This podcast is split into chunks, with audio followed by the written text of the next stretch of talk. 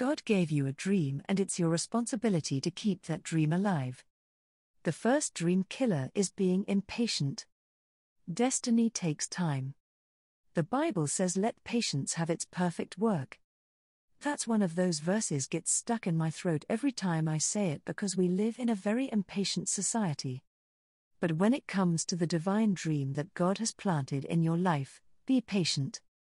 God doesn't show you all of the details because if He did, you'd probably run in fear. When God shows you a glimpse of your future, you need to know that He is not only preparing you, but He's also preparing the details of your tomorrow. We get impatient because we say, I want it now. But if God gave it to you now, it would destroy you.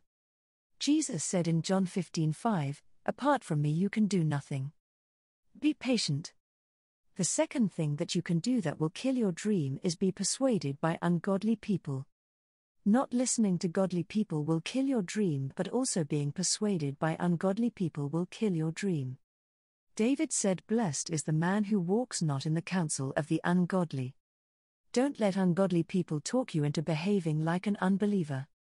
It'll cost you your dream. The third thing that will kill your dream is doubt. If you want to destroy anything that God will ever give you, all you have to learn to say is, I doubt that. Even when the whole world says that your dream will never come to pass, you can keep believing in that dream. God will honor the dream He has given you. As long as you don't allow doubt to interfere. The fourth thing that can destroy your dream is quitting. Everybody believes that they've got a divine dream and that means it will be easy sailing from here on out and the first time they get in a struggle, they forfeit. People get a vision of God's future in their life and they take off with power and purpose and enthusiasm. They start to walk out God's plan, and then something happens that causes struggle. Nobody likes struggle. That's why they call it struggle. If it was easy, anybody could do it.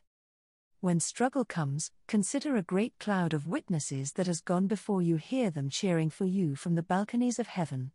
Hear them shouting, Press on, child of God, you're closer than you think you are. Press on, hell cannot defeat you. God is fighting for you, press on. You're more than a conqueror through Christ.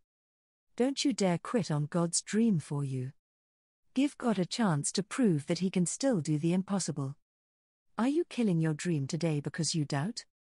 Are you killing your dream because you'd rather walk in the path of wicked men? God has a dream for you. It's yours and yours alone. And if God has you in one hand and your destiny in the other, I assure you, your dream will come true.